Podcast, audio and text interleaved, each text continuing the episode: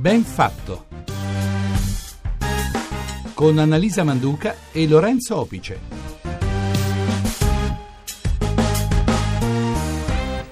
Lunedì 20 febbraio sono le 8.40 minuti, questa è la RAI, questa è Radio 1, buongiorno. Buongiorno, benvenuti a Benfatto e bentrovati.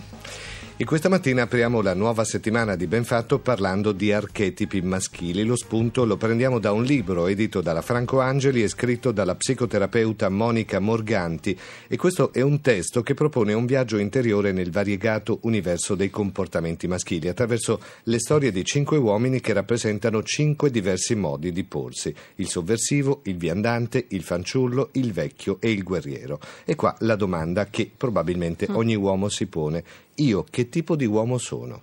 Si pone questa domanda secondo te Credo Lorenzo? Sì. Gli uomini sì. allo specchio, uomini forti e fragili, confusi, sicuri, generosi, individualisti, altruisti, sereni, inquieti, insomma tutte le tipologie maschili che state immaginando. Eh, beh, unitevi eh, nel ragionamento sugli uomini di oggi 335 699 2949. È solo un uomo quello di cui parlo, quando inciampa nella sua ombra quando cammina sull'acqua e non affonda. È solo un uomo quello di cui canto, di quando sbaglia e non si perdona. Il furore e il disincanto di quell'universo a forma di persona.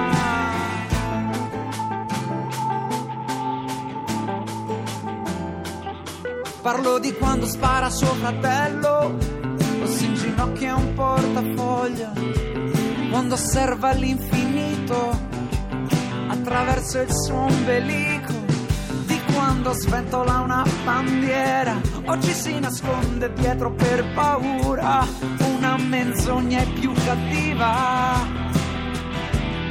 nascosta dentro una preghiera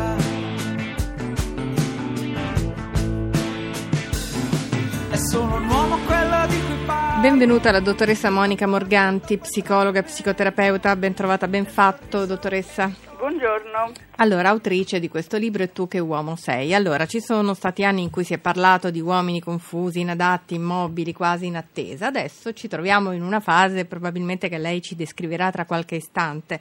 Ma lei crede che l'uomo abbia voglia di autovalutarsi, dottoressa?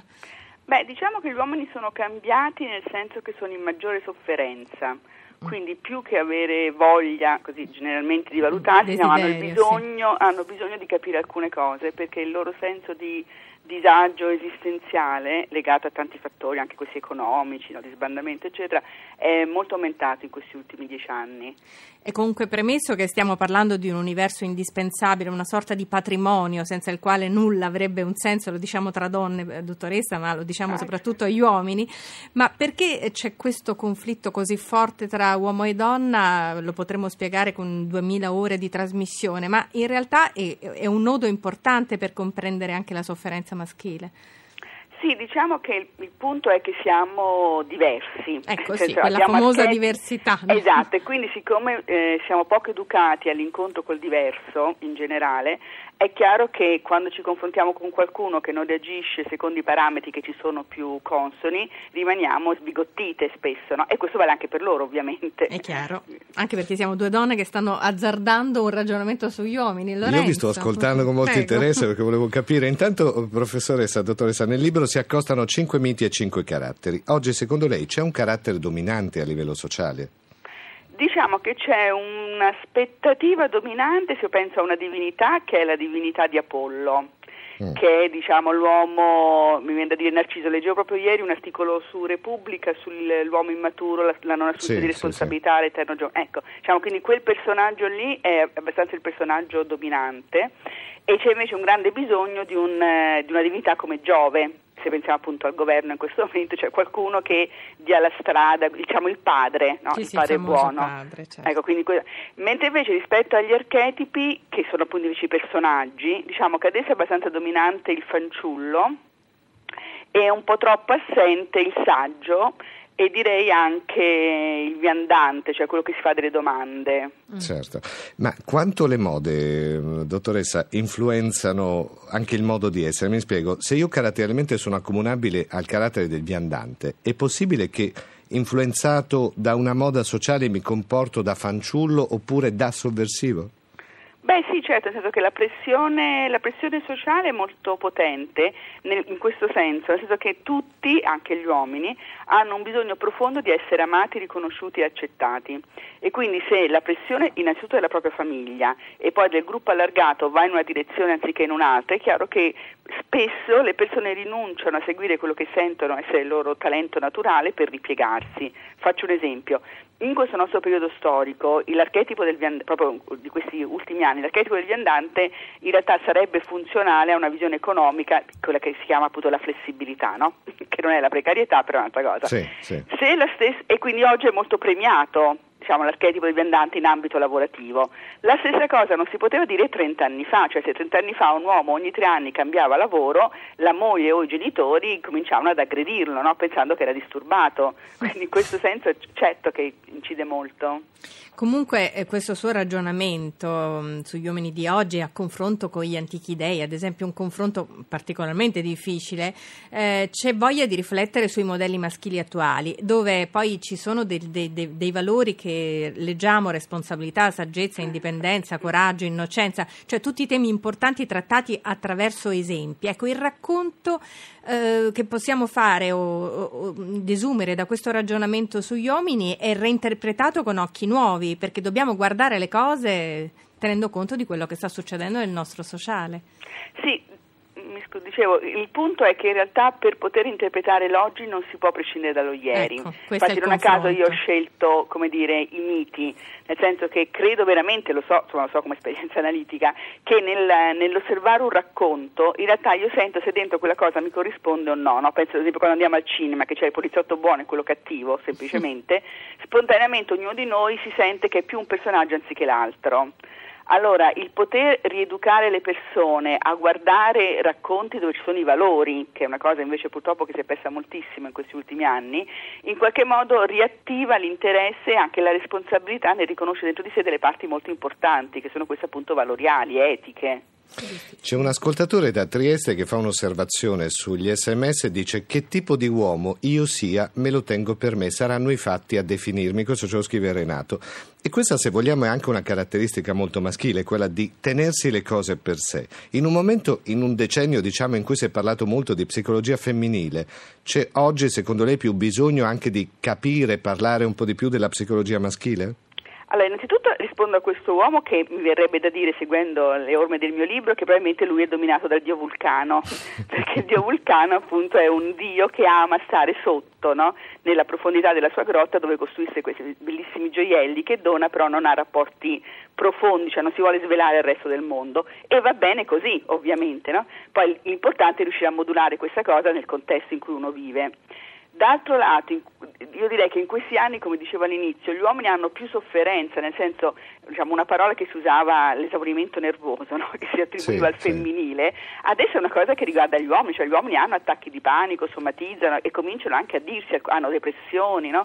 tanto più in questo periodo in cui accadono tante cose, il problema economico del lavoro, ad esempio, è una cosa che attacca molto l'identità maschile, per cui quando non un uomo comincia ad avere problemi eh. di lavoro è chiaro che si fa delle domande. Ecco. Però dico, non c'è stato un po' un massacro al maschio negli ultimi anni? Adesso... Questo l'ha detto da uomo, sono sicura, dottoressa. Beh, sai cosa pensavo io in realtà mentre scrivo questo libro? Eh. Pensavo che è proprio passato il tempo in cui si diceva che gli uomini erano stati distrutti dal femminismo, cioè mi sembra una cosa così lontana, giusto? Non c'è sia il femminismo che il post-femminismo, cioè nel senso che adesso siamo veramente in un'epoca altra eh, sì. in, cui, in, cui, tutti, sia il femminile che il maschile, sono alla ricerca di nuovi equilibri. Sicuramente, però per le donne capire gli uomini significa anche conoscere a fondo o aver imparato a conoscere i propri padri, capire i padri per comprendere poi i propri figli, insomma il ruolo è centrale perché insomma noi donne siamo comunque eh, abbastanza intransigenti per Sì, usare dire proprio un termine delicato. No, su questo devo dirle, io l'anno scorso ho scritto un libro che è Figlie di padri scomodi. E io da lì ho preso questa Eh, ha avuto osservazione perché, effetto- un perché era molto interessante questo pazzesco. ragionamento. sì. Devo dire, perché effettivamente il tema del padre è il più grande tabù, se ne devo dire. E, eh, e quindi sì, per le donne interrogarsi sul loro padre è assolutamente essenziale, ma quello che poi ho, come dire, approfondito in questi anni che sto scrivendo questi libri è che noi siamo in una società senza padri. Mm, Questa è la sì, nostra sì. società senza padre e questo è un problema al femminile ovviamente ma è quello che stiamo cercando di dire, ma c'è un problema anche al maschile nel senso che se io non ho un padre col quale confrontarmi né dal quale prendere le distanze perché anche i padri diciamo un po' precedenti sono padri un po' invisibili è chiaro che poi sul modello maschile sono molto incasinato Non c'è dubbio che comunque l'uomo si sente un po' isolato, no Lorenzo? Anche un po' deposto le armi nel rapporto soprattutto con la donna perché è scoraggiato, quasi affranto, non vuole più fare la guerra, in qualche modo vuole il suo territorio, anche la sua serenità perché in quel campo eh, la guerra è diventata un'esigenza soprattutto femminile, questo per guardare sempre ai due mondi straordinari, maschile e femminile, che si contrappongono inevitabilmente. Sì, diciamo che però se parliamo della guerra e parliamo dell'archetipo del guerriero, Esattamente. esempio, quello che la riflessione che cerco di fare nel libro è che essere guerriero, se appunto uno fa sempre riferimento all'antichità, non è il combattere, ma l'affermare se stessi, che è una cosa molto diversa e quindi certamente gli uomini sono stanchi di combattere, ma hanno bisogno di affermarsi ognuno nella propria diversità e specificità e invece questa è una cosa che un po' hanno disimparato. Dicevo ieri quando presentavo il libro, c'è un po' un'oscillazione tra il- l'uomo macio e l'uomo politicamente corretto, in cui poi in realtà sfugge la, defi- la possibilità di definire se stessi in un modo autentico e anche con una certa determinazione, senza dover sfociare poi in una modalità aggressiva, ma neanche poi tacere eccessivamente. Quindi il bisogno di riequilibrare un po' le varie cose che un uomo, comunque il mondo maschile ha. Ci sono dei test all'interno del suo libro, un test autovalutativo ad esempio per capire se si è introversi o estroversi o un altro test per capire se si è empatici. Sì, ho- mi sono inventata questi test perché mi sembrava un modo per aiutare un po' il lettore a capire qua- a quale divinità poteva fare riferimento, perché gli dei, a secondo delle loro caratteristiche, si possono definire anche come empatici o no, estroversi o introversi. Vorrei eh, precisare un attimo, per introverso e estroverso non intendiamo quello che banalmente la gente pensa, cioè chi va alle feste si mette Sì, in mezzo sì, oppure... sì. ecco, ma una, ad esempio l'introverso è chi ha un'attitudine sulla riflessione interiore e invece l'estroverso è chi ha un'attitudine ad agire nel mondo, semplicemente. L'empatico è chi ha la capacità di mettersi nell'ascolto dell'altro. Però Allora- oggi, oggi credo che ci sia molta eh, voglia di capire se stessi anche da parte degli uomini, no? non siamo più così eh, fuori dalle righe, ma comunque ci fermiamo ogni tanto e ci chiediamo cosa stiamo facendo o no? Sì, sì, io penso esattamente questo. Sì, sì, io penso che gli uomini siano davvero cambiati, che abbiano bisogno, voglia, perché come sempre, perché nasce dalla sofferenza, di capire il senso delle loro cose. Io lo vedo, in terapia sono aumentati sicuramente i pazienti uomini rispetto a vent'anni fa, che erano veramente una rarità e venivano solo per problemi di tipo sessuale, quindi legati alla loro potenza, no? Mentre invece adesso vengono a farsi delle domande. Ma anche nel mondo, tra gli amici, nei, nei libri che uno legge, cioè l'uomo adesso è più disposto a domandarsi chi è e dove va. Noi abbiamo bisogno della grande saggezza del vecchio, dottoressa, per eh, chiudere il ragionamento, diciamo da dove siamo partiti, perché insomma gli esempi, le valutazioni del padre che abbiamo fatto portano sempre a un senso di responsabilità e di saggezza perduto in qualche modo.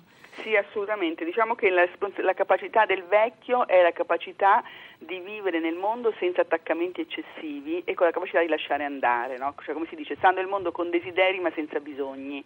E questo ha anche a che fare, viene da dire, con la decrescita, cioè nel senso, cioè poter vivere in un mondo in cui non è più importante così tanto possedere delle cose, ma quanto stare, cioè stare piacevolmente, in cui le cose hanno un'importanza ma assolutamente relativa. Certo. Ho letto diverse cose molto interessanti, inevitabilmente dal suo libro si possono fare più puntate di ben fatto, ma nella nostra ragione siamo tutti uguali e la nostra follia a renderci unici e ci permette di innamorarci e di creare. Questo diciamo è un aspetto molto bello, interessante comunque del intimo che può valere sia per la donna che per l'uomo. Comunque abbiamo bisogno di credere fortemente eh, nella nostra parte irrazionale per essere anche diversi e migliori per certi versi. Certo, ma infatti quello che a me importava era nel raccontare questi vari personaggi, tranquillizzare le- il lettore che nessuno di noi deve essere poi bloccato dentro una foto, Eh, ma certo. queste descrizioni psicologiche servono soltanto per aiutarci a trovare forza rispetto alla nostra autenticità, che poi ognuno di noi si gioca in modo In assolutamente modo completamente completamente diversa e Eh, certo. individuale. Meravigliosamente individuale. E Giustissimo. meno male, gli uomini ogni tanto sdrammatizzano anche come il nostro ascoltatore che dice manca la categoria del tenten te lo faccio dopo, io appartengo a quella categoria. E Questo ci, È un fosse- no, è un no, c'è. fanciullo. No, no, È detto- fanciullo, se va al fanciullo lo trova. Grazie, buona giornata. Grazie alla dottoressa Grazie. Monica Morganti per averci permesso anche di sorridere su un tema così importante. Grazie a Roberta Di Casimiro, alla collaborazione di Adamare e alla parte tecnica oggi di Carlo